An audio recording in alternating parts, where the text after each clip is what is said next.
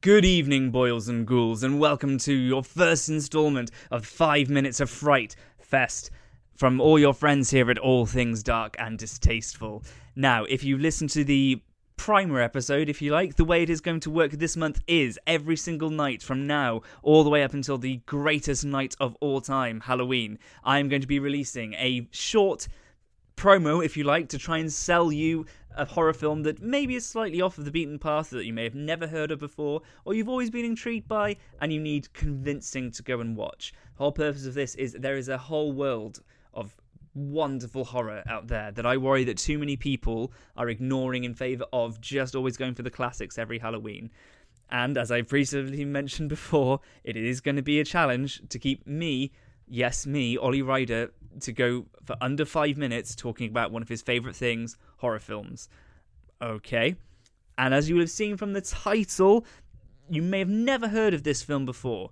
The film is called Terrifier, and my five minutes to sell it to you start now. Okay, then, so Terrifier is a film which is made by one Damien Leone, who is a man responsible for creating some really interesting low budget film called All Hallows Eve, which I have not actually seen, but not so long ago I did see a short clip of it, as it is a film that is made up of lots of different shorts. I can't believe I'm talking about another film. But essentially, there was a figure, a terrifying new horror icon who the whole purpose of why I'm doing this episode in particular is because everyone needs to know about him. I am talking about a man simply known as, or thing known as, Art the Clown.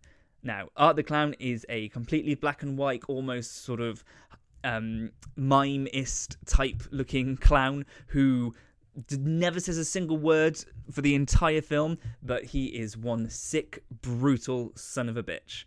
And the most terrifying thing about the film is that for a small period of time towards the beginning, you are actually you do feel a bit sorry for him because he's obviously you think just some guy who's a little bit misunderstood, maybe just a little bit too into Halloween.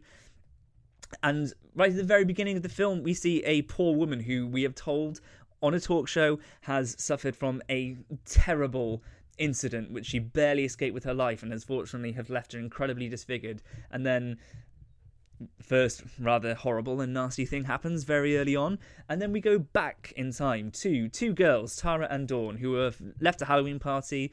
They're wandering back to dawn's car and unfortunately they both do find themselves in a bit of a drunken state and therefore they decide to go to the local pizzeria just to try and sober up and this is where they meet Art the clown for the first time, who would appear to be all friendly and just a tad terrifying in all the terrifying makeup, and hopefully on our All Things Dark and Distasteful Instagram page, I will send you guys a picture and you will know exactly what I mean.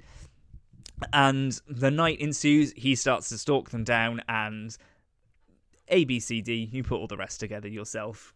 But the main reason why I wanted to talk about it is because it is a wonderful sort of homage to the 80s slasher. And despite the fact that he never says anything, probably the easiest thing to compare art to wouldn't be Pennywise, it would be Freddy Krueger because he just has had such personality that even though he is absolutely terrifying to look at, and I'm not gonna lie, I love the film, but even I will admit he still does give me the willies ever so slightly.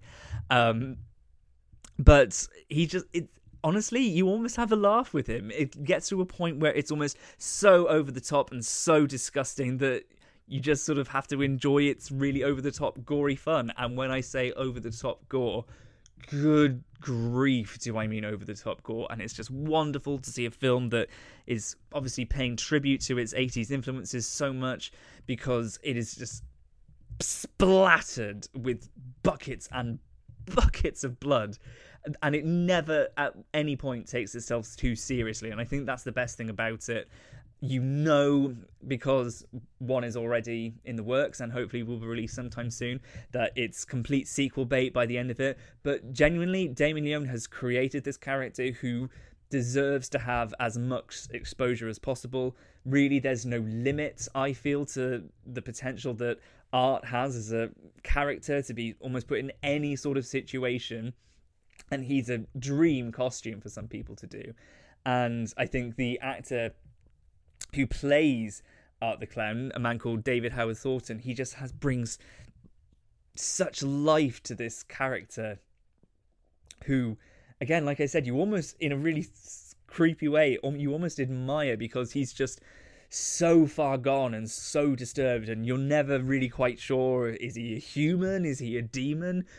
Who knows? And it is just simply put it is a wonderful throwback film that if you took it seriously then well, I'm sorry, but you're a bit of a fool because it is something that just revels in the gross, over the top silliness that is so such an essential ingredient of horror films and I absolutely cannot recommend it enough. It is probably the most recent of all the films that I'm going to be talking about throughout this series, but also one final thing to say, if you do have chlorophobia, aka fear of clowns, you might want to give this one a miss. And I think I'm just about to wrap it all up in just a few seconds. That's Terrifier, directed by Damien Leone. Please go and seek it out. It's really, really good. That was our first episode of All Things Dark and Distasteful Five Minutes of Friday, and I've just got a few seconds left. See you tomorrow. Bye.